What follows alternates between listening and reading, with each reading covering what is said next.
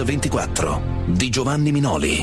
I faccia a faccia della storia. O Dio della vita e della morte, tu non hai esaudito la nostra supplica per la incolumità di Aldo Moro, di questo uomo buono, mite, saggio, innocente. È sabato 13 maggio del 1978. L'orazione funebre di Papa Paolo VI nella Basilica di San Giovanni a Roma è l'ultimo atto della tragedia di Aldo Moro. Quattro giorni prima, il 9 maggio, il suo cadavere è stato trovato nella Renault rossa in via Caetani.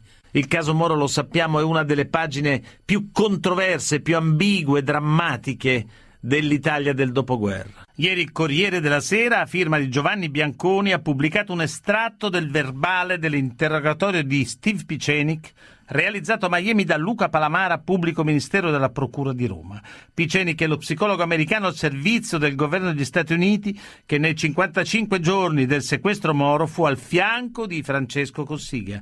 Noi l'abbiamo intervistato mesi fa. Ascoltiamo intanto un breve frammento in cui Steve Picenic racconta appunto il primo colloquio avuto con Francesco Cossiga, all'epoca ministro degli interni. Uh,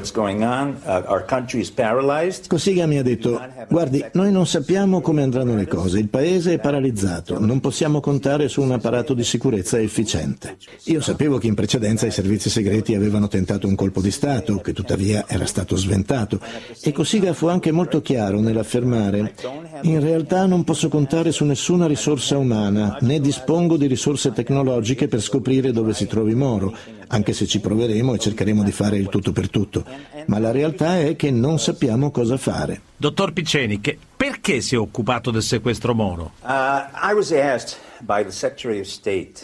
il segretario di Stato americano Cyrus Vance, attraverso il sottosegretario Ben Reed, mi ha chiesto se volevo aiutare il governo italiano e in particolare Francesco Cossiga. Ma quando? Subito dopo il rapimento a Via Fani? Direi che è successo 5-7 giorni dopo. Dottor Piceni, che Washington le aveva dato istruzioni particolari su come agire nel caso Moro? No. No, contrariamente a ciò che si crede, avevo carta bianca. Non erano mai state date né da parte del segretario di Stato Vance né da parte dello stesso Presidente degli Stati Uniti.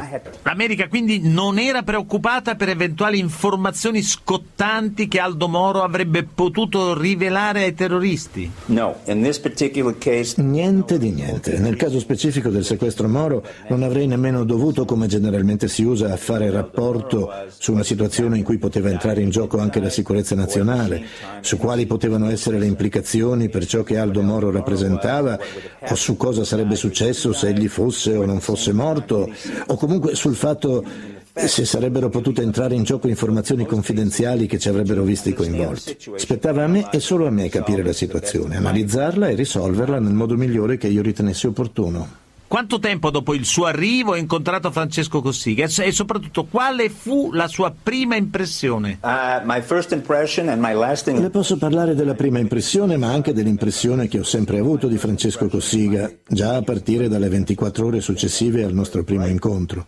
Cossiga mi sembrò un uomo estremamente intelligente, abile, riflessivo e preoccupato. Ed era preoccupato sia a livello professionale, dal momento che c'era ovviamente in gioco uno stato d'emergenza nazionale, sia a livello personale. Cossiga le sembrò nel panico oppure manteneva sangue freddo?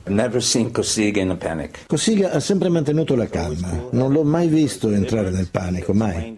È sempre stato estremamente calmo. Era un uomo molto cauto. Si soffermava a valutare la portata dei problemi. Non avevamo un esercito, non avevamo un servizio segreto, non avevamo... Cossiga parlava di sistema operativo e per spiegarsi meglio proponeva questo paragone. Io ho bisogno di un sistema operativo operativo proprio come i piloti di un aereo. In un'intervista lei ha detto di essere stato intercettato dalle Brigate Rosse al suo arrivo. È vero? Uh, venni immediatamente informato da uno degli assistenti di Cossiga che le Brigate Rosse mi avevano identificato, che sapevano che mi trovavo a Roma, ma che non sapevano come fossi fisicamente. Ma esattamente che cosa le venne detto? Mi venne detto che in realtà non mi sarei dovuto fidare di nessuno, nemmeno di Cossiga, non come persona, ma per la carica che ricopriva. Cossiga la teneva informata dei vari tentativi messi in atto per trovare la prigione di Aldo Moro? Sì, Cossiga mi faceva dei resoconti molto dettagliati in merito. In realtà non sapevano niente. Cossiga mi disse che non avevano la minima idea di dove fosse stato portato Aldo Moro o di dove si potesse trovare in quel momento. Senta, dottor Picenic, ma lei era convinto o si era convinto dopo che le BR avessero agito da sole? Oppure aiutate da qualcuno in un'azione così clamorosa come quella di Via Fani? No, dopo tutti questi anni io continuo a pensare che le Brigate Rosse abbiano agito da sole, soprattutto dopo aver visto alcune interviste televisive di ex brigatisti. Ho trovato le loro dichiarazioni assolutamente patetiche. Ma torniamo a parlare di come lei e Cossiga lavoravate insieme. Quante volte vi siete incontrati? No, potrei dire almeno una volta al giorno per circa 40-50 giorni e ogni giorno con una certa frequenza. Cominciavamo ad analizzare le lettere e a discutere su quanto era successo e su quali fossero le possibili interpretazioni. Io e Cossiga abbiamo passato insieme più di 40 giorni. Non ho mai visto nessun altro in grado di concentrarsi come lui in modo così determinato sul modo modo per risolvere una crisi. Aveva capito subito che il problema non era solo legato alla persona Moro, un uomo al quale egli era personalmente legato e che era il suo più forte sostenitore. Cossiga, fatto estremamente importante, aveva capito subito che egli si trovava a dover affrontare una vera e propria crisi dello Stato, il caos. Capì immediatamente che avrebbe dovuto stabilizzare l'Italia. Dottor Piceni, comunque per Moro si sono mossi in tanti, la mafia, Raffaele Cutro, la Camorra, forse l'Andrangheta, di sicuro la banda della Magliana che a Roma controllava tutto il territorio. Lei lo sapeva? Non ne sapevo nulla. Francamente no. Lei ha più volte fatto riferimento alla necessità di stabilizzare l'Italia. Ecco, ma stabilizzare l'Italia esattamente cosa vuol dire? You have to remember at the time that I came in quando sono arrivato in Italia, per le strade c'erano continui disordini, continue proteste, si sparava contro gli avvocati, contro i giudici, c'erano morti in continuazione. La situazione era nel caos, nella paralisi e la gente aveva paura. Anche l'economia viveva una condizione di estrema incertezza. In altri termini, temevamo il crollo dell'economia. Non c'era infatti alcuna fiducia nei confronti del sistema economico e non c'era stabilità politica dal momento che la democrazia cristiana era totalmente paralizzata. Dal punto di vista psicologico, lo Stato viveva in una condizione di terrore. Erano tutti concordi sul fatto che se i comunisti fossero arrivati al potere e la democrazia cristiana avesse perso, si sarebbe verificato un effetto valanga. Gli italiani non avrebbero più controllato la situazione. Gli Stati Uniti avevano un preciso interesse in merito alla sicurezza nazionale, soprattutto per quanto riguardava l'Europa del Sud. Questo era dunque il tema delle mie argomentazioni e delle mie relative deduzioni. Ma scusi, dottor Piccini, che questa è la sua analisi o quella del Dipartimento di Stato? Make my own analysis. Era una mia analisi, non del Pentagono né dell'intelligence. La mia preoccupazione era estremamente concreta. Mi dicevo, di cosa ho bisogno? Ciò che nell'esercito definiamo Schwerpunkt. Qual è il centro di gravità che al di là di tutto è necessario per stabilizzare l'Italia? A mio giudizio quel centro di gravità si sarebbe creato sacrificando Aldo Moro, evitando a tutti i costi che i comunisti prendessero il potere. Ma lei immagino che ovviamente sapesse che proprio Aldo Moro era di fatto l'uomo che stava portando i comunisti al governo. Sì, ne ero perfettamente consapevole, ma ai miei occhi la cosa non aveva grande rilevanza. La figura chiave per me era rappresentata da Enrico Berlinguer, che peraltro non ho mai incontrato. Un uomo veramente formidabile. Io ero anticomunista, ma non ero politicamente contrario al fatto che il PC entrasse nel governo. Berlinguer si trovava in difficoltà perché la sua posizione coincideva con la mia. Anche lui non prendeva in considerazione alcuna possibilità di trattativa. A me insomma non restava altro che cooptare i comunisti e fondamentalmente costringere la democrazia cristiana ad adottare una posizione che fosse sostanzialmente identica a quella del PC. In questo modo il Partito Comunista non sarebbe più apparso come il partito più deciso e irremovibile. Dottor Picenic, immagino che lei leggesse le lettere che Moro scriveva dalla prigione del popolo. Ecco, secondo lei Moro dava qualche indizio su dove fosse la sua prigione oppure no? In un primo tempo le lettere non lasciavano trapelare alcun indizio. Con il passare dei giorni però hanno cominciato a cambiare, sia nello stile sia nel contenuto. Ed era proprio questo l'aspetto che mi ha colpito. Nel leggere le lettere insieme a Cossiga, l'elemento nuovo che mi colpì era che la personalità di Moro stava cambiando. Si percepiva sempre più la disperazione di un individuo che con il passare dei giorni stava cominciando ad insinuare un senso di paura nei suoi stessi compagni di partito. Poi, rispetto alle prime lettere, con l'ottava o la nona, ora non ricordo esattamente, si verificò un cambiamento drammatico. Con Cossiga ne discutemmo a lungo. Io dissi, qui la situazione si complica. L'obiettivo di Moro era restare vivo e a questo scopo era pronto a minacciare lo Stato, il suo stesso partito e i suoi stessi amici. Quando mi resi conto che questa era la sua strategia, dissi, nel quadro di questa crisi quest'uomo si sta trasformando in un peso e non in un bene da salvaguardare. Ma in quella fase vi siete chiesti fino a che punto avrebbe potuto spingersi Moro nel rivelare quelle informazioni riservate, confidenziali? Io non ero particolarmente interessato alle informazioni confidenziali che Moro avrebbe o non avrebbe potuto rivelare. Non faceva parte della mia sfera di competenza. Il mio compito non era occuparsi di quello che interessava all'Italia e quello che interessava all'America. È stato detto che io fossi la longa manus di Kissinger. Non è assolutamente vero. Io ho grande rispetto per Henry Kissinger, mi ha nominato assistente del segretario di Stato, ma io non ero la longa manus della politica estera americana. In realtà io ero una sorta di ospite che cercava di dare una mano in quel frangente specifico, una persona competente nel trattare le situazioni di crisi. Le informazioni confidenziali in quanto tali in realtà a me non interessavano. I vostri segreti o i segreti di chiunque altro ai miei occhi non avevano alcuna rilevanza. Però da quello che dice sembra che lei abbia giocato un ruolo chiave in quei giorni proprio nello sconfessare Aldo Moro. Diceva più o meno la persona che scrive non è Aldo Moro, quest'uomo è impazzito, le Brigate Rosse lo hanno drogato, è vittima della sindrome di Stoccolma. Sì, ma io non ho mai detto che fosse impazzito, io non ho sconfessato nessuno. Il fatto è che ad un certo punto, per poter incidere su una situazione di crisi, sono stato costretto a sminuire il valore della posizione dell'ostaggio. Io dovevo arrivare ad una soluzione. Uno dei primi a sconfessare il moro delle lettere fu proprio Giulio Andreotti, il presidente del Consiglio dell'epoca. Ma lei l'ha incontrato in quei giorni? Non ho mai incontrato Andreotti e, con rispetto parlando, non mi sono mai fidato di Andreotti. Non era un uomo di cui mi sarei potuto fidare. Se ho capito bene, dottor Picenic, è stato lei a suggerire a Cossiga di dire pubblicamente quello che scrive non è Aldo Moro. È così? Yes, I did suggest to Cossiga. Sì. sì, sono io che ho detto a Cossiga di farlo. Non parlavo con Andreotti, ma a Cossiga ho suggerito di screditare la posta in gioco, e cioè l'ostaggio. Mix 24 i faccia a faccia della storia. Dottor Picenic, quale fu secondo lei l'influenza, l'importanza del ruolo del Vaticano rispetto alla crisi? Il Vaticano fu estremamente disponibile, venne sempre usato come canale trasversale, anche perché le informazioni di cui poteva disporre non avrebbero mai potuto provenire dalla CIA. Come si vede oggi, più di 30 anni dopo, non è certo una sorpresa che la CIA non sia poi così efficiente. Lei sa che si è parlato di un prete che avrebbe incontrato Moro durante durante la sua prigionia.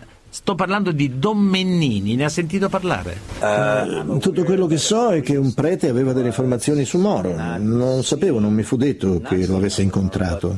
Dottor Picenic, lei sapeva che il Vaticano aveva raccolto molti soldi per il riscatto? Yes. Ed era favorevole a questa iniziativa oppure no? No. No. Fui proprio io a bocciarla. Ma fu Cossiga a informare che il Vaticano aveva messo una somma di denaro a disposizione per il riscatto? Sì, certo, ma non ne ricordo l'ammontare. Ma credo si trattasse di 10 miliardi più o meno. Ecco, lei gli ha detto, insomma, lo ha consigliato di non farlo? Correct. Proprio così. In quel momento stavamo chiudendo tutti i possibili canali attraverso cui Moro avrebbe potuto essere rilasciato. Le ripeto, non era per Aldo Moro in quanto uomo. La posta in gioco erano le Brigate Rosse e il processo di destabilizzazione dell'Italia. Dottor Piceni, che parliamo di quel giorno fatidico, il 18 aprile. Il 18 aprile è il giorno in cui è stato scoperto un covo delle Brigate Rosse e in cui viene diffuso il falso comunicato attribuito alle Brigate Rosse, quello del lago della Duchessa. Ecco, cominciamo dal falso comunicato. È vero che è stata un'idea sua? La cosa è andata così. Io avevo deciso, ritenendo peraltro che Cossiga, a cui comunque spettava l'ultima parola, sarebbe infine stato d'accordo con me, che il popolo italiano dovesse essere preparato alla morte di Moro. Inoltre, annunciandone la morte, avremmo cooptato le Brigate Rosse perché li avrei costretti a dichiarare che Aldo Moro sarebbe stato rilasciato, cosa che se fossero stati intelligenti avrebbero dovuto fare, oppure li avrei costretti ad ucciderlo.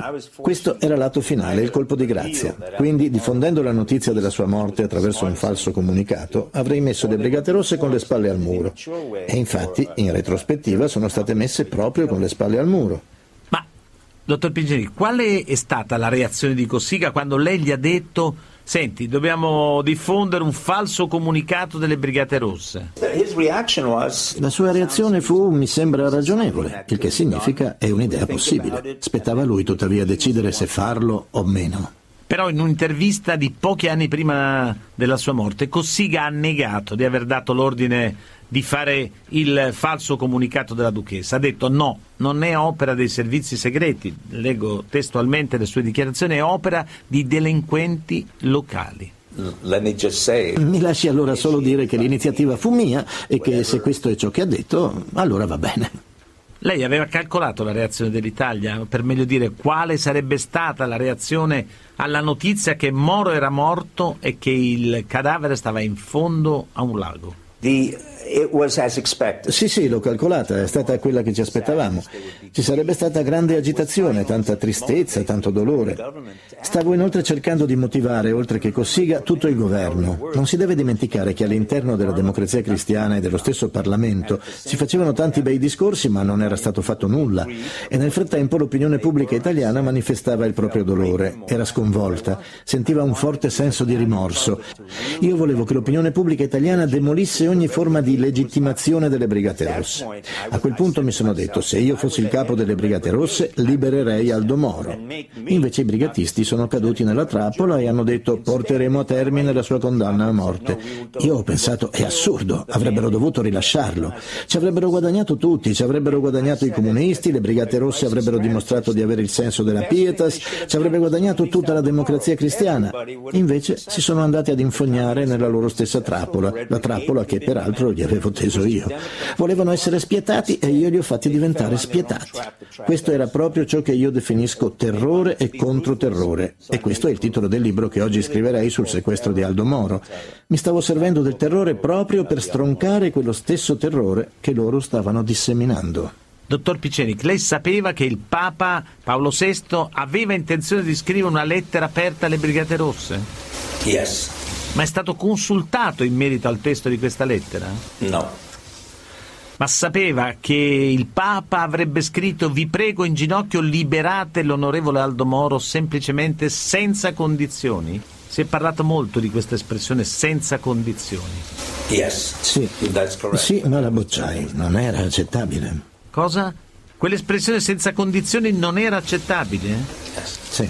Perché? Perché senza condizioni significava che di fatto tutta quella vicenda di terrorismo si sarebbe tradotta in realtà in una forma di legittimazione, ovvero che era possibile usare il terrore per paralizzare un paese, il che a mio giudizio era inammissibile. Quindi al di là dell'intento umanitario del Papa, tutto ciò si sarebbe tradotto nell'accettare una soluzione finalizzata non tanto ad Aldo Moro in quanto tale, in quanto uomo, quanto piuttosto al riconoscimento del fatto che l'uso del terrore, della violenza, dell'omicidio avrebbero potuto essere concepibili possibili. E però il Papa scrisse comunque senza condizioni. È vero, ma il suo consigliere non ero io. Ma lei sapeva che all'interno della democrazia cristiana c'era un'ala guidata da Fanfani pronta a dire no, dobbiamo trattare con le Brigate Rosse. Lo sapeva? Yes. Sì, ma la risposta fu no, non è ammissibile. Ma vediamo se ho capito. Lei è arrivato in Italia e all'inizio il suo scopo era quello di provare a salvare Aldo Moro? No. No. Eh, allora mettiamola così. Lei arriva in Italia, si fa una sua idea sulla situazione, quasi subito capisce che la vita di Aldo Moro non è importante quanto la stabilizzazione del paese. È così? Correct. Esatto. Quindi sostanzialmente lei dal primo giorno ha pensato e detto a Cossiga Moro deve morire. Well, Beh, per quanto mi riguarda la cosa era evidente. Cossiga invece se ne rese conto solo nel corso delle ultime settimane. Io sapevo benissimo che il problema era dato dalle Brigate Rosse e dallo stato di destabilizzazione in cui versava l'Italia. Io sapevo dunque che Aldo Moro sarebbe stato il fulcro da sacrificare intorno al quale ruotava la salvezza dell'Italia.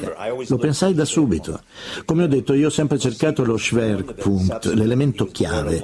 Cossiga però ne è stato informato solo successivamente. L'ho tirato dentro e in capo a due settimane è arrivato alla stessa conclusione. Comunque a un certo punto, verso fine di aprile, lei è ripartito dall'Italia. A un giornalista francese, Manuel Amara, ha detto di essere ripartito perché ormai aveva capito che Aldo Moro stava per essere ucciso. Perché l'aveva capito? Perché era un fait accompli, un fatto compiuto. Io sapevo che Moro sarebbe morto perché sapevo che le Brigate Rosse non avevano altra scelta. Avevano perso. Una volta diffusa la notizia che il suo corpo si trovava nel lago della Duchessa e che non ci sarebbe stata alcuna trattativa, le Brigate Rosse, di cui a quel punto avevo capito l'incompetenza, non avevano scelta. Ma si preoccupò del fatto che il tentativo di Craxi di aprire una trattativa avrebbe potuto avere successo?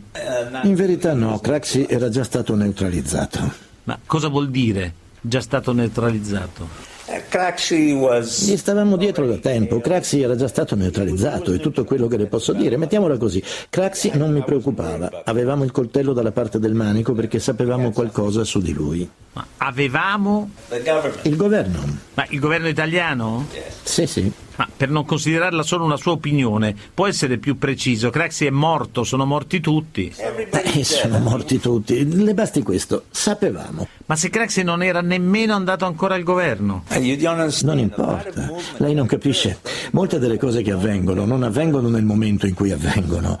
Precorrono. Molte delle cose che si devono capire non avvengono proprio al momento in cui avvengono. Si muovono. A verificarsi è una sorta di onda lunga di strategia e tattica. Dottor Piceni, Craxi è stato il Presidente del Consiglio italiano che ha mantenuto la sua carica di Premier per il periodo più lungo mai conosciuto fino a quel momento nella storia d'Italia.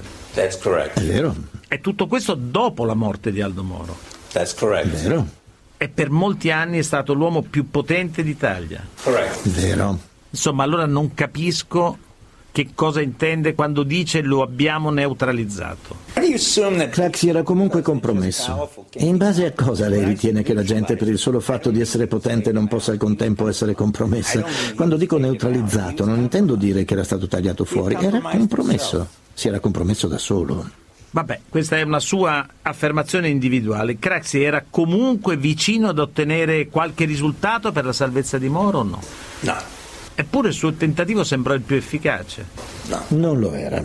E quale allora lo fu? It's hard to say. È difficile a dirsi. Credo che nessun tentativo fu realmente efficace. Ma lei era preoccupato del fatto che la polizia, per esempio, finisse per puro caso nel covo dove era tenuto prigioniero Aldo Moro?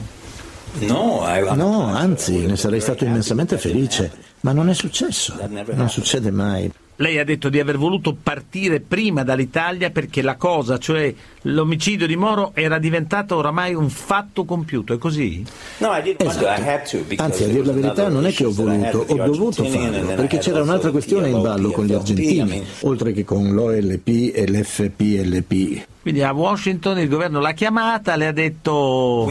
Dobbiamo occuparci d'altro, esatto. Insomma, Steve, ritorna, dimentica Moro? No, no, No, no, no, non dimentica, no, no, no. Hanno detto, credi che sia finita laggiù? E io, sì, è veramente finita. Si trattava di aspettare pochi giorni. Come ho detto, ormai era inevitabile. E se n'è andato con qualche rimpianto? No. No, nessun rimpianto. Il mio compito era stabilizzare l'Italia e ho ritenuto di averlo fatto. E credo che alla lunga un giorno l'Italia se ne renderà conto. Ho ringraziato Cossiga e Squillante, ho ringraziato tutti gli altri per il loro impegno e Cossiga in particolare per il suo coraggio. Credo che per ciò che ha fatto egli sia stato meraviglioso e provo molta gratitudine nei confronti dell'Italia per la fiducia che ha avuto in me. Spero di essermi comportato nel modo migliore. Oggi, a così tanti anni di distanza, credo ancora di aver fatto la scelta giusta. Per molti anni Cossiga ha detto mi svegliavo gridando ho ucciso Moro. Questo mi dispiace, ma quella in ultima analisi fu una decisione sua. Mi spiego, non ero io a dover ordinare cosa fare. Io parlavo per suo tramite. Quali che fossero le mie parole passavano per lui. Insomma, per lei nessun rimorso? No. Nessun rimorso, no. Senta Picenic, lei al giornalista francese Emmanuel Amara ha detto, giurato di non ritornare più in Italia, di non discutere più questa faccenda con gli italiani. È così? That's correct. E allora perché ha deciso di parlare con noi? Because it's been 30 years. Eh, Perché sono passati tutti questi anni, perché credo sia un mio preciso dovere nei confronti del popolo italiano. Credo sia un mio preciso dovere spiegare a un giornalista chi fosse il responsabile, non ad un politico, ma a qualcuno che si è dato da fare per cercarmi e che voglia conoscere i dettagli. Qualcuno che non parta dal presupposto di volermi accusare o giudicare, ma che mi faccia delle domande per sapere cosa sia successo, quali siano le conseguenze, sapere se credevo di fare la cosa giusta. Ho pensato si trattasse dello strumento giusto. È per rispetto nei confronti del popolo italiano che mi sento di dire quello che ho fatto l'ho fatto per cercare di salvare l'Italia. Non sono un santo, non sono, sono semplicemente un essere umano, ma ho fatto del mio meglio per salvare un paese che stava andando rapidamente alla deriva e per disinnescare un terrorismo che in Italia non deve più tornare, in Italia o in qualunque altro posto.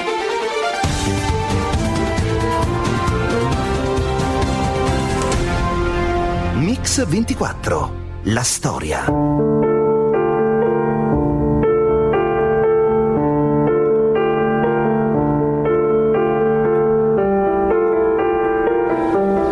La lotta alla mafia, il primo problema da risolvere nella nostra terra bellissima e disgraziata, non doveva essere soltanto una distaccata opera di repressione, ma un movimento culturale e morale che coinvolgesse tutti e specialmente le giovani generazioni, le più adatte a sentire subito la bellezza del fresco profumo di libertà che fa rifiutare il puzzo del compromesso morale, della indifferenza, della contiguità e quindi della complicità.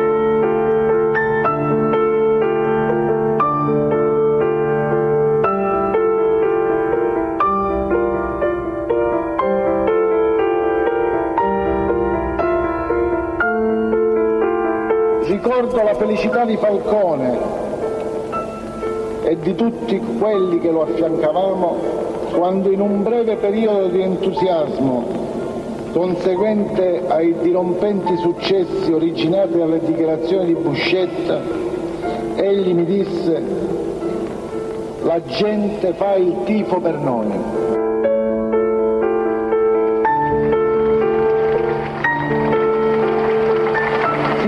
Significava soprattutto che il nostro lavoro stava anche smuovendo le coscienze.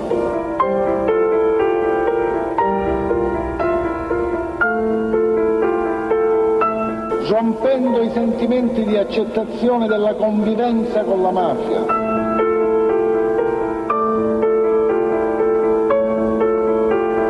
che costituiscono la vera forza scorta a avvertirmi della, della strage terribile.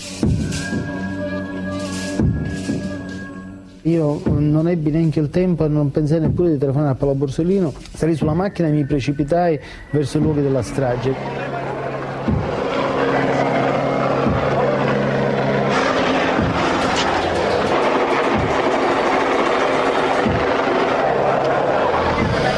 Da quel momento eh, seppe che eh, da lì a poco sarebbe morto anche lui. Un giudice condannato a morte. Questo è Paolo Borsellino all'indomani del 23 maggio del 92, il giorno della strage di Capaci, il giorno della morte del suo amico e collega del pool antimafia Giovanni Falcone. Per Paolo Borsellino la morte arriverà una domenica d'estate, il 19 luglio del 92. E noi oggi a Mix24 vogliamo raccontarvi la sua storia, quella dell'uomo e del giudice. Lo facciamo a partire da una testimonianza eccezionale, quella dell'uomo di mafia che ha avuto l'ordine di uccidere Paolo Borsellino. Vincenzo Calcara, queste le sue parole. Io credevo in Cosa Nostra, cioè io, and- io andavo a morire per Cosa Nostra, perché ci credevo. Un giorno nel settembre del 1991 sono stato convocato dal mio capo assoluto della mia famiglia di Trapani, Francesco Messina Denaro. Mi spiegarono di tenermi pronto anche psicologicamente, in quanto stato, era stata decisa la morte di Paolo Borsellino.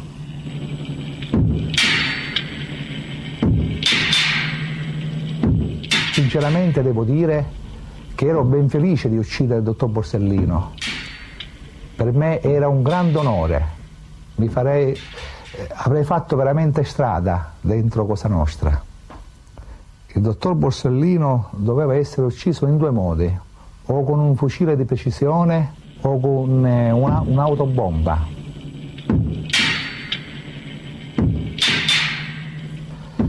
Se si trattava di uccidere il dottor Borsellino con il fucile di precisione, ero io a dover sparare.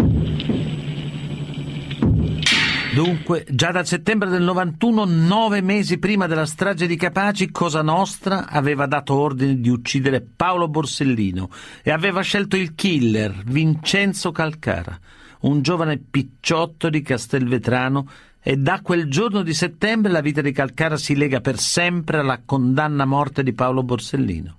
Poi però succede l'imprevisto.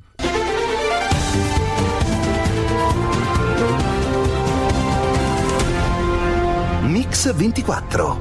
La storia.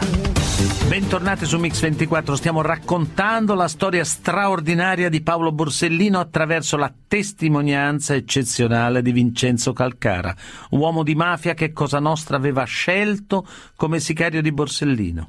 Ma qualcosa nel piano non funziona. Ascoltiamo le parole del pentito. Già tempo prima di aver avuto oh, questo incarico, avevo trasgredito una regola fondamentale di Cosa Nostra. Purtroppo avevo avuto un rapporto sentimentale con una figlia di un uomo d'onore. Il 5 novembre mi hanno arrestato. Fino a che mi trovavo fuori latitante, fino a, fino a che loro mi potevano utilizzare per l'omicidio del dottor Borsellino, sicuramente non mi avrebbero ucciso però dal momento in cui ci ero stato arrestato la condanna a morte automaticamente scatta e lì dentro il carcere ci sono tanti uomini d'onore che sono in grado di uccidere chiunque in tanti modi. E in effetti per la legge di Cosa Nostra questo era anche giusto. Proprio in quei momenti mi veniva in mente il dottor Borsellino, il giudice che avrei dovuto uccidere. In quella cella di isolamento eh, mi rendevo veramente conto di, di avere in comune la stessa cosa con il dottor Borsellino. Avevamo in comune la morte.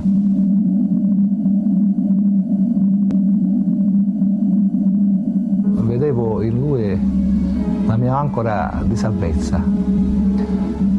Cioè, la mia speranza, perché capivo che se lui riusciva a salvarsi, salvava anche me. Io gli disse, dottore, io ero stato incaricato da Cosa Nostra di ucciderla, ma adesso che sono in carcere non la posso più ammazzare. Lei deve sapere che io ero ben felice di ammazzarla. E lui mi ha guardato fisso negli occhi mi impressionava che non li muoveva gli occhi, neanche le palpebre. Poi mi dice, ma signor Vincenzo mi guarda bene in faccia, lei doveva ammazzare a me. Ho detto, dottor Borsellino, lei non può immaginare il travaglio che c'è dentro di me. Lei mi deve consentire di, di abbracciarlo, io voglio abbracciare lei. Io gli prendo la mano e lo abbraccio forte, lo stringo forte e lui mi ha detto nella mia vita tutto potevo immaginare che un uomo d'onore mi abbracciava. Mi disse, Vincenzo, non ti preoccupare per me e sappi se io muoio, so morire da uomo. Ma Paolo Borsellino non avrebbe mai immaginato di doversi preparare a morire da uomo. Nato a Palermo nel 40, a soli 23 anni vince il concorso e diventa il più giovane magistrato d'Italia. Da principio si occupa solo di cause civili, poi passa anche al penale. A 39 anni è già sulle pagine dei giornali siciliani con un'inchiesta sulla mafia, sugli appalti a Palermo ed è il 1980. l'anno in cui dentro alla mafia accade di tutto. Ai vecchi uomini d'onore infatti si stanno sostituendo i corleonesi di Totorina, uomini duri, sanguinari, disposti a tutto. Paolo Borsellino allora inizia a collaborare con il capo dell'ufficio istruzione di Palermo, Rocco Chinnici. È l'incontro decisivo, così il ricordo di Rita Borsellino, sorella di Paolo e Caterina Chinnici, figlia di Rocco Chinnici. Io credo che Paolo abbia ritrovato in qualche modo in eh, Rocco Chinnici una figura paterna che aveva perso quando, quando, era ancora troppo giovane. Padre non soltanto dal punto di vista professionale ma anche dal punto di vista affettivo.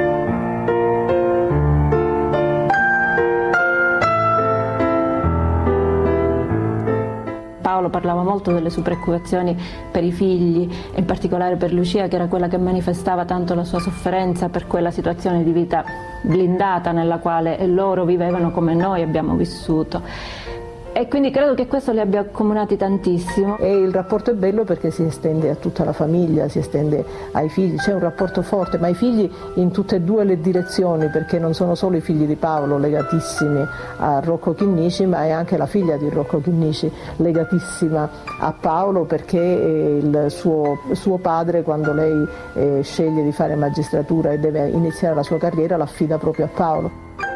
Forse l'insegnamento più grande che mi hanno dato eh, mio padre per la sua parte e Paolo Borsellino come mio maestro è stato proprio quello di ricordare sempre di mettere la propria umanità nel proprio lavoro. Dunque un incontro umano prima ancora che professionale, quello tra Borsellino e Chinnici. E il legame umano è anche il segreto del pool, un pugno di magistrati che negli anni terribili della mattanza di Palermo si dà nuovi strumenti nuove regole per combattere la mafia. Il pool antimafia nacque per superare una certa prassi esistente fra i giudici istruttori di allora in cui ognuno indagava per i fatti suoi senza che vi fosse questo scambio continuo di conoscenze che permettesse di osservare il fenomeno nella sua globalità e nella sua totalità e avvalendosi dei vari apporti delle varie inchieste. Si lavorava perché si sapeva che si andava ad esplorare un mondo che sinora era sconosciuto per noi in quella che era veramente la, la sua essenza. Emergeva molto ma molto prepotentemente la, la, la, personalità di due giudici istruttori. Falcone e Borsellino avevano insieme delle qualità che noi non avevamo.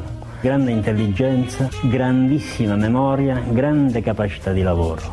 Sarebbe stato sciocco da parte nostra mettere in dubbio questa, questa gerarchia diciamo, di fatto, perché eh, forse poi eh, mettendola in dubbio potevamo essere sfidati a sostituirli e avremmo eh, fallito miseramente. No?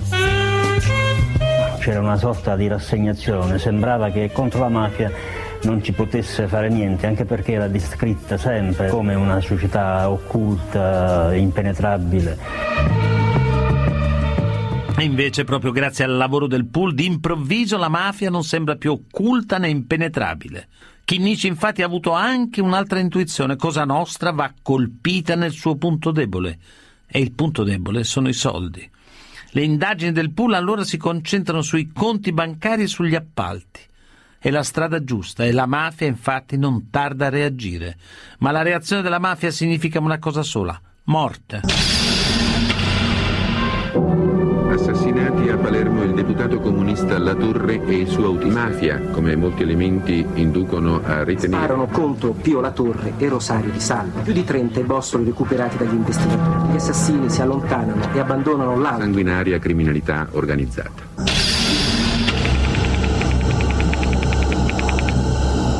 La morte di Pio Latorre è uno shock per l'Italia intera.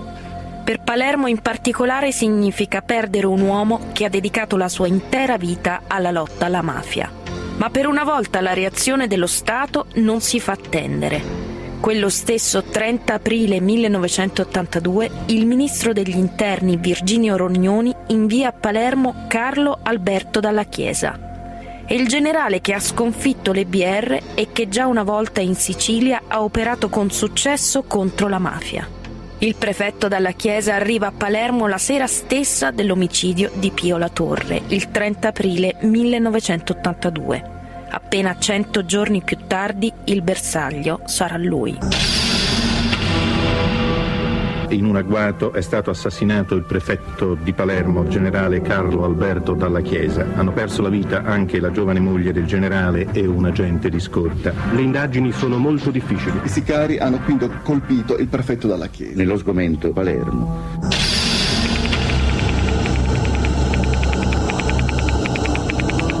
Pio La Torre, Carlo Alberto dalla Chiesa, prima ancora Boris Giuliano, Cesare Terranova, Gaetano Costa, Emanuele Basile. La mafia ha alzato il tiro. A Roma il Parlamento si affretta a approvare la legge Rognoni La Torre che istituisce il reato di associazione mafiosa e che fornisce ai giudici il grimaldello per penetrare il segreto dei conti bancari.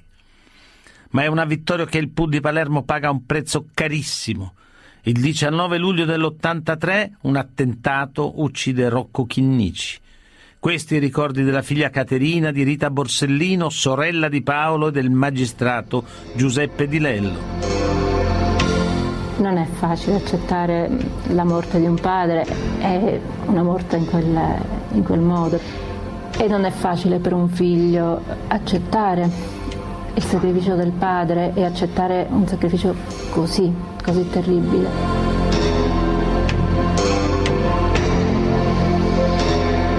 Io ricordo il dolore di Paolo, lo stupore quasi davanti a questa morte terribile di, di eh, Rocco Chinnici che è prima, il, la, il, primo uh, a morire con, con un attentato con un'autobomba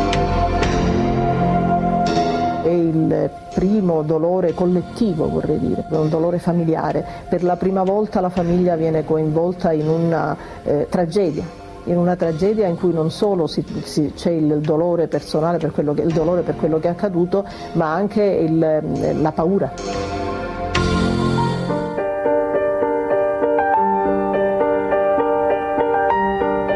Conoscendo mio padre sono sicuro che avrà cercato di incoraggiarli, di sostenerli e di spingerli ad andare ancora avanti, anche senza di lui.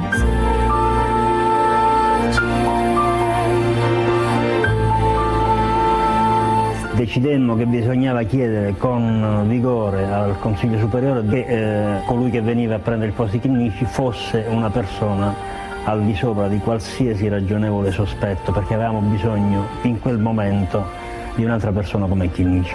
La risposta del Consiglio Superiore fu eccellente. Il dottor Antonino Caponnetto, designato dal Consiglio Superiore della Magistratura quale nuovo consigliere istruttore di Palermo dopo l'eccidio, nel quale trovò la morte. Il consigliere dottor Rocco Chinnici. Il pool si è costituito. Sotto la guida di Caponnetto verranno i primi eclatanti risultati.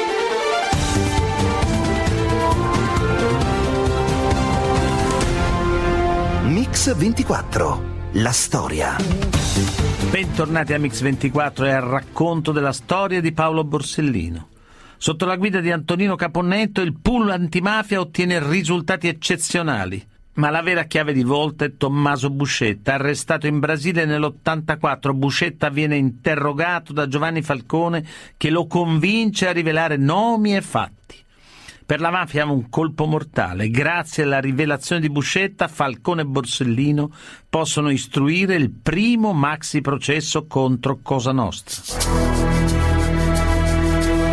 10 febbraio 1986. Ha inizio a Palermo il più imponente processo mai celebrato. Per tutti, da subito, è il maxi processo, i cui simboli sono Giovanni Falcone e Paolo Borsellino.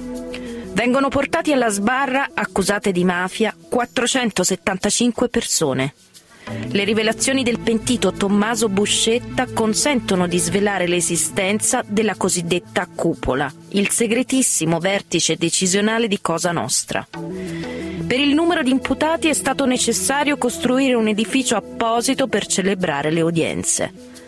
È l'aula bunker, costruita accanto al carcere del Lucciardone, a cui è collegata da passaggi interni.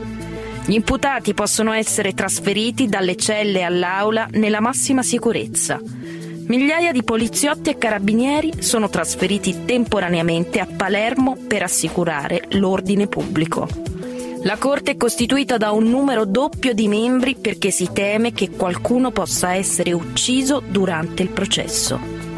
Presidente della Corte Alfonso Giordano, un giudice fino ad allora quasi sconosciuto che da allora è sotto gli occhi di tutti, anche quelli della mafia. In 22 mesi di udienze succederà di tutto, ciò nonostante alla fine la Corte darà ragione alla linea investigativa di Falcone e Borsellino. Il maxi processo alla mafia si chiude il 16 dicembre 1987 con la sentenza della Corte d'Assise. 19 ergastoli a tutti i componenti della cupola. 2.665 anni di carcere complessivi ad altri 339 imputati. Cinque anni più tardi la Cassazione confermerà sostanzialmente la sentenza del maxi processo, convalidando in modo definitivo il risultato delle indagini di Falcone e Borsellino.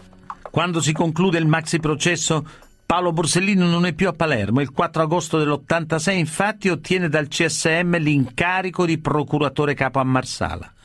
Una scelta quella di Borsellino di lasciare Palermo che all'epoca suscita molte polemiche e molti interrogativi. Perché Borsellino decide di abbandonare Palermo? Perché lascia il pool e le sue indagini in un momento così delicato? Che cosa lo spinge a accettare una procura apparentemente marginale e periferica? In realtà Paolo Borsellino sa benissimo cosa sta facendo. Così la ricostruzione del biografo Umberto Lucentini e del magistrato Antonio Ingroia. Mi spiegò che eh, istruendo il maxi processo aveva capito che le cosche del Trapanese, quindi di Mazzara del Vallo, di Castelvetrano, del Belice, eh, erano importanti nell'ambito del, degli equilibri di Cosa Nostra in Sicilia.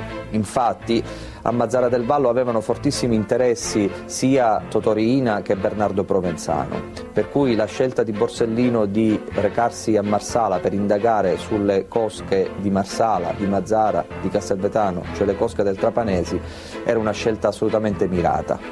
Io arrivo a Marsala nel 1989, eh, quando Paolo Borsellino era già procuratore da qualche anno. Quando io arrivo a Marsala lui sta sulla maxi, maxi processo, diciamo così, alla mafia di Marsala, la mafia del Belice un po'. Ecco, in questo momento eh, Paolo Borsellino si, si impegna in modo particolare su questa indagine ed è l'indagine dalla quale poi nasceranno una serie di collaborazioni alla giustizia che sono le prime collaborazioni alla giustizia eh, importanti di quel periodo. In quegli anni Borsellino lavora con 7-8 sostituti procuratori, giudici ragazzini eh, che arrivano da Roma, da Salerno, da Pistoia, da Livorno e che sono assolutamente digiuni eh, su cosa sia la mafia, su cosa sia Cosa Nostra, su quali siano le gerarchie di comando all'interno di ogni cosca. io sono l'unico palermitano che lavora alla Procura di Marsala, talvolta la sera, quando lui faceva rientro con la scorta dall'ufficio lì all'interno del commissariato di Marsala eh, per far riposare un po' gli uomini di scorta, bussava, eh, bussava a, casa, a, casa, mia dicendo Antonio andiamo, andiamoci a mangiare un piatto di couscous in riva al mare o a Marsala o a Mazzara del Vallo in una trattoria lì vicino e andavamo e uscivamo di soppiatto, sorprendendo un po' l'essere fatto piantone del commissario di Marsala che vedeva il procuratore uscire con, con l'utilitaria e non sapeva cosa fare, se far finta di niente per regalare quest'ora di libertà al procuratore di Marsala oppure segnalare subito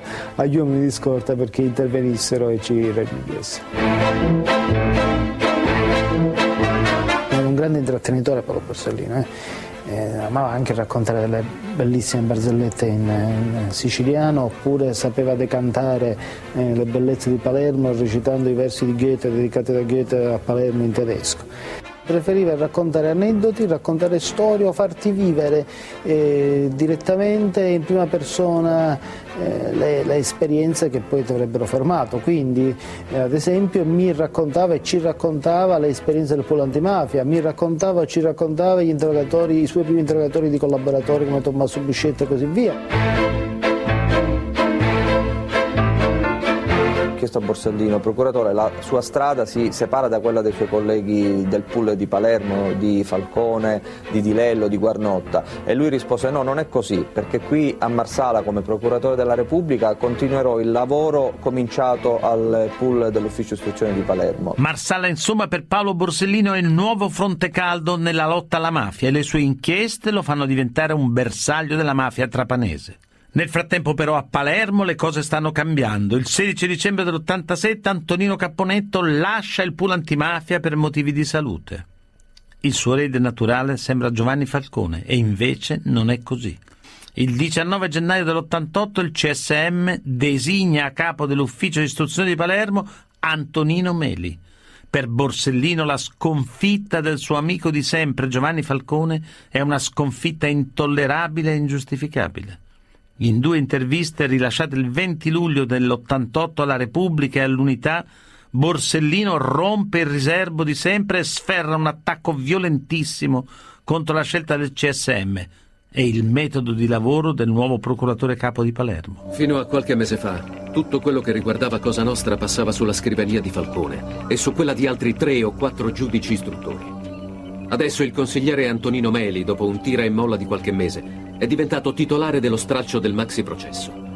Dubito, senza mettere in discussione la bravura, l'onestà e la competenza di Antonino Meli, che il nuovo consigliere possa in un paio di mesi aver acquisito una tale conoscenza del fenomeno mafioso. Al posto di Meli si doveva nominare Falcone per garantire la continuità all'ufficio. Ormai le indagini si disperdono in mille canali e intanto Cosa Nostra si è riorganizzata, come prima, più di prima.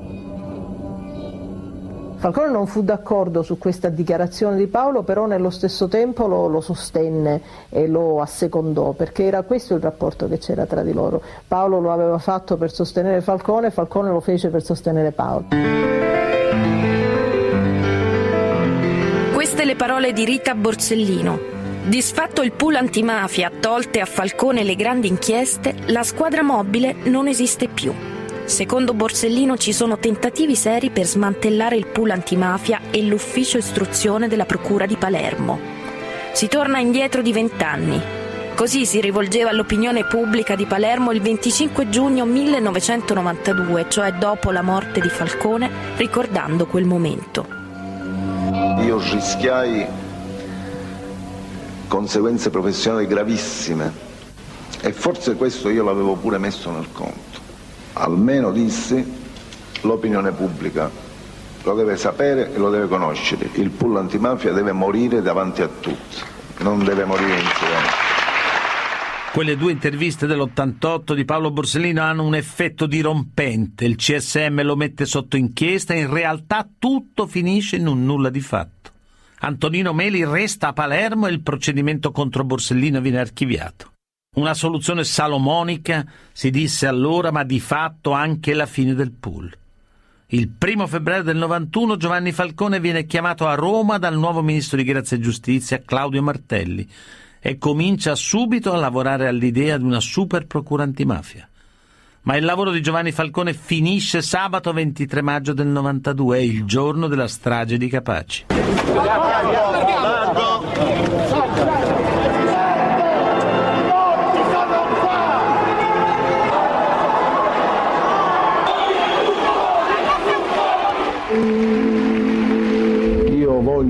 decisamente credere che la morte di Falcone sia un fatto così dirompente, così drammatico, che riescono finalmente ad avere la forza di prendere una serie di decisioni ordinarie ma drastiche.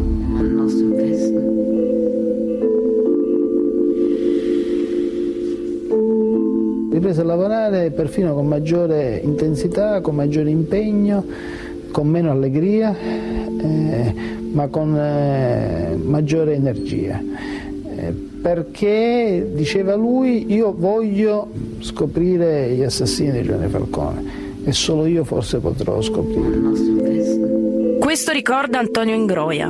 Da quel momento Paolo Borsellino inizia una corsa disperata per scoprire assassini e mandanti, coloro che hanno ucciso il suo amico, così ricorda Rita Borsellino, sorella di Paolo. Lui aveva questa fretta, non solo la dimostrava, ma, ma lo diceva, lo diceva anche spesso. Io ricordo quante volte dirgli Paolo, ma perché non, non rallenti un pochino? Teneva dei ritmi veramente disumani. E lui proprio dire con questo, guardando lontano, devo fare presto perché non ho tempo, non ho tempo. Da principio io ricordo, avevo pensato che, che fosse troppo breve la giornata per lui, per tutto quello che aveva da fare. Mi è resi conto, eh, dolorosamente devo dire che era altro il tempo a cui lui si riferiva, che era proprio il tempo della sua vita che lui sentiva finire e, e doveva fare qualcosa prima che altri raggiungessero lui. Intanto i pentiti storici della mafia cominciano a vacillare. Salvatore Contorno, Antonino Calderone cominciano a temere per la loro incolumità. E anche il pentito Vincenzo Calcara ha paura.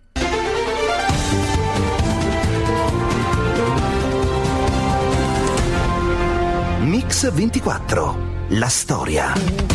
Bentornati a Mix24, continuiamo il racconto della storia di Paolo Borsellino legata in maniera indissolubile a quella del suo collega e amico Giovanni Falcone.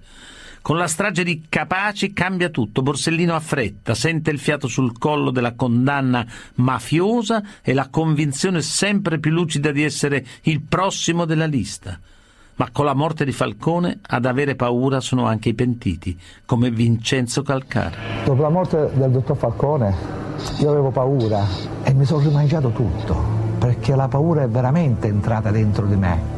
Mi disse, Vincenzo, tu hai paura, ma di questa paura ti devi vergognare.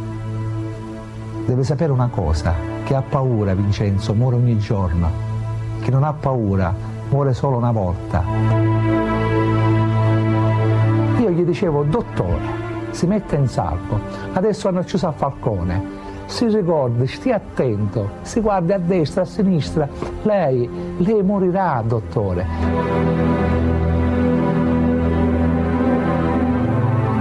Non ci uccide nessuno, non ti preoccupare che non muore nessuno. Ma come, dottore? Il dottor Falcone è morto e lei mi dice che non muore nessuno. Così fiducioso è. Gli ho detto, dottore, vede che se non è possibile uccidere lei, Cosa Nostra, per dare un segnale a lei, ucciderà un suo sostituto, uno dei suoi sostituti. Cosa Nostra sa che lei vuole bene tanto a queste sostitute. Lui quando ha sentito queste parole,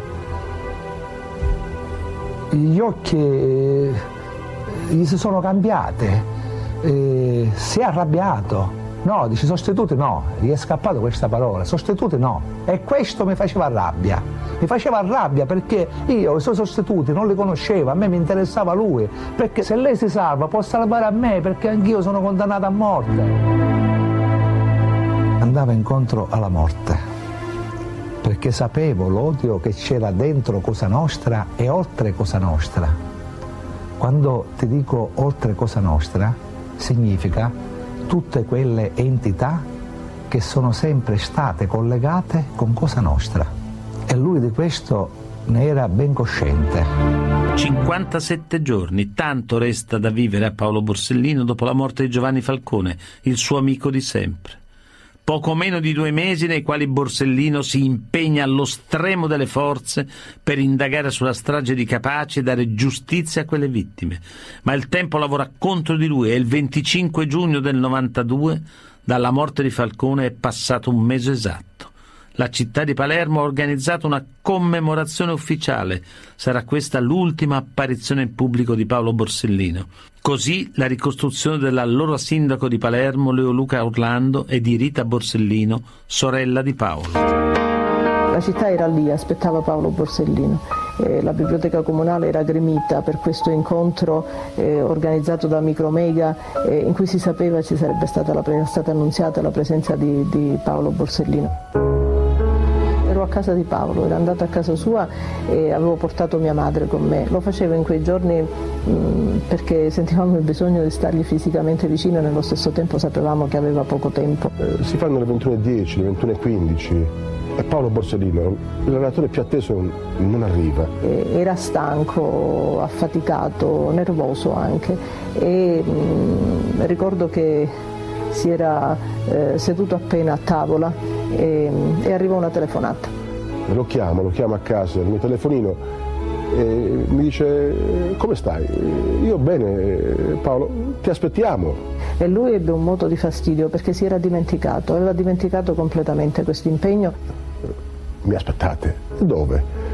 alla biblioteca comunale. Aveva pensato che, che, la sua giornata lavorativa, la sua giornata pubblica fosse finita in qualche modo di potersi rilassare un momento eh, in famiglia tra le persone che gli erano eh, care ed ebbe un gesto di stizza, disse no non vado, non, non voglio andare. Però poi si risedette a tavola ed era pensieroso a un certo punto proprio eh, si girò verso mia madre e le disse mamma ma ti dispiace davvero se vado? Eh, mi dispiace lasciarli così, mi aspettavano. Mia madre gli disse no vai non preoccuparti, io sto un altro po' qui. Quando Falcone solo per continuare il suo lavoro propose la sua aspirazione a succedere ad Antonino Caponetto, qualche Giuda si impegnò subito a prenderlo in giro ed il giorno del mio compleanno il Consiglio Superiore della Magistratura ci fece questo regalo.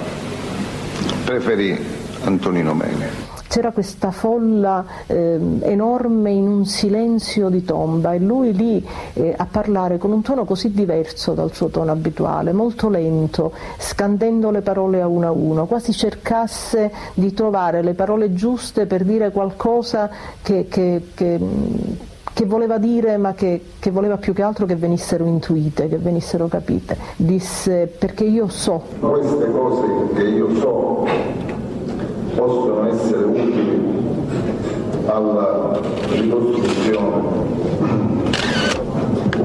dell'evento che ha posto fine alla vita di Giovanni Falcone e che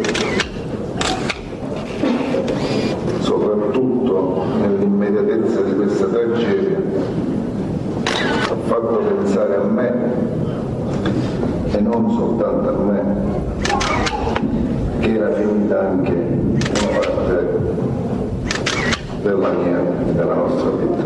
Trasalimmo tutti quando gli sentimmo dire questa cosa come se intuissimo che ci fosse dietro un rischio ehm, che, che, che, avvertivamo senza capire veramente che cosa fosse. E con questo lunghissimo applauso che viene dalla, dall'atrio della biblioteca comunale in un'atmosfera raccolta e soprattutto molto... Era come se la gente che sapeva, sentiva che sarebbe morto di lì a poco volesse trattenerlo, volesse tenerlo con sé, volesse abbracciarlo e questo è stata la sera della biblioteca comunale.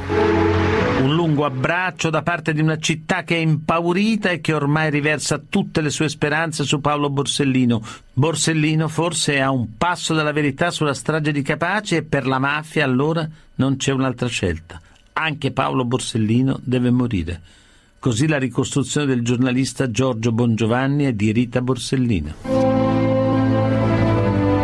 Rina non faceva delle riunioni planetarie, lui faceva delle riunioni a gruppetti, si riuniva con i boss di Cosa Nostra e in una di queste Rina dice dobbiamo fare presto, dobbiamo fare la strage di Via D'Amelio, addirittura c'è il boss Raffaele Ganci che si oppone un pochino, cioè chiede delle spiegazioni a Rina, ma perché così subito, eccetera, e Rina insiste, no, mi, mi assumo io la responsabilità. Sì, che significa che Cosa Nostra aveva fretta. Rina incarica a Biondino di occuparsi dell'organizzazione di questa strage. Biondino si rivolge a uomini d'onore legati a Bernardo Provenzano le due ali di Cosa Nostra, perfettamente in sintonia comunque, si dividono le responsabilità. Sì, la mafia sicuramente sì, ma che ci fosse una convergenza di interessi anche con altri, anche con qualche altra eh, entità, vogliamo chiamarla così, non saprei, che aveva interesse a che Paolo Borsellino eh, venisse eliminato e venisse eliminato così presto Puglia, intanto, dove è andato per un convegno, Paolo Borsellino apprende quasi per caso una notizia terrificante che lo riguarda. Un'informativa dei carabinieri del Ross svela che a Palermo è arrivato il tritolo per uccidere Borsellino. Questi ricordi della sorella Rita Borsellino e la ricostruzione del giornalista Giorgio Bongiovanni. Un giorno ricordo ehm, andando a casa sua mi ero resa conto che davanti al portone di casa sua dove c'era la zona rimozione c'era un, un cassonetto delle spazzature e, e incontrandolo preoccupata gli avevo detto ma perché non lo fai togliere? Possono mettere qualunque cosa lì dentro, ormai purtroppo il metodo era quello e lui mi ricordo mi aveva guardato con uno sguardo severo quasi e mi aveva detto non sono io che devo pensare alla mia sicurezza, ci sono altri che devono fare questo.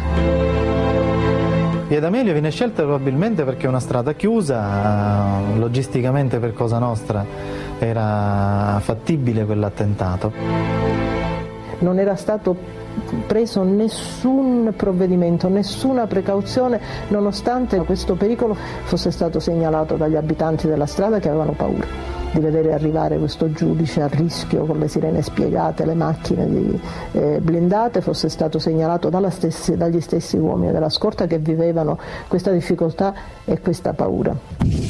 Palermo, 19 luglio 1992, il giorno della strage. Così i ricordi di Rita Borsellino, sorella di Paolo, e del giornalista Giorgio Bongiovanni. Quella mattina eh, Paolo aveva detto a mia madre che sarebbe venuta a trovarla nel, nel pomeriggio e mia madre era rimasta qui ad aspettarlo. Nel momento in cui il giudice Borsellino si sposta da casa sua a Villa Grazia di Carino, lì ci sono Biondino e uomini d'onore che controllano gli spostamenti casa sua va a casa della madre. Non rinunciava e non avrebbe mai rinunciato a venire qui e lo sapevano tutti, lo sapevano gli uomini della scorta, sicuramente dovevano saperlo anche i loro superiori o i responsabili della sicurezza di Paolo. Biondino, o chi per lui, avverte i killer che sono in via D'Amelio di tenersi pronti ad azionare il telecomando nel momento in cui il giudice arriva. Mia madre si trovava qui da sola e fece in tempo a sentire eh, le sirene delle macchine che si avvicinavano e poi, e poi scoppiò il finimondo.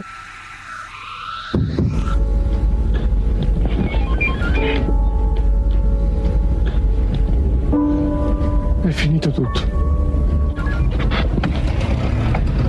Perché è finito tutto? Perché non mi faccia dire altro. Non mi faccia dire altro. Così Antonino Caponnetto rispondeva ai giornalisti subito dopo la strage. Insieme a Paolo Borsellino nella strage di Via D'Amelio hanno perso la vita gli agenti di scorta Agostino Catalano, Walter Cosina, Vincenzo Limuli, Emanuela Loi, Claudio Traina. Nel corso dei vari processi per la strage di Via D'Amelio sono state condannate in via definitiva 47 persone, di cui 25 all'ergastolo. Tra queste Salvatore Rina, Pietro Aglieri, Salvatore Biondino, Giuseppe Graviano, Carlo Greco, Salvatore Profeta. Ma la verità definitiva non è ancora stata scritta. La direzione investigativa antimafia di Caltanissetta sta indagando sui cosiddetti mandanti occulti di Via D'Amelio per sapere chi fu davvero a volere e ordinare la morte di Paolo Borsellino. Un ringraziamento ad Alessandro Longoni, Antonella Migliaccio, Rachele Bonani, il mitico Manuel Guerrini in redazione, Alessandro Chiappini e Valerio Rocchetti in regia. Buon fine settimana.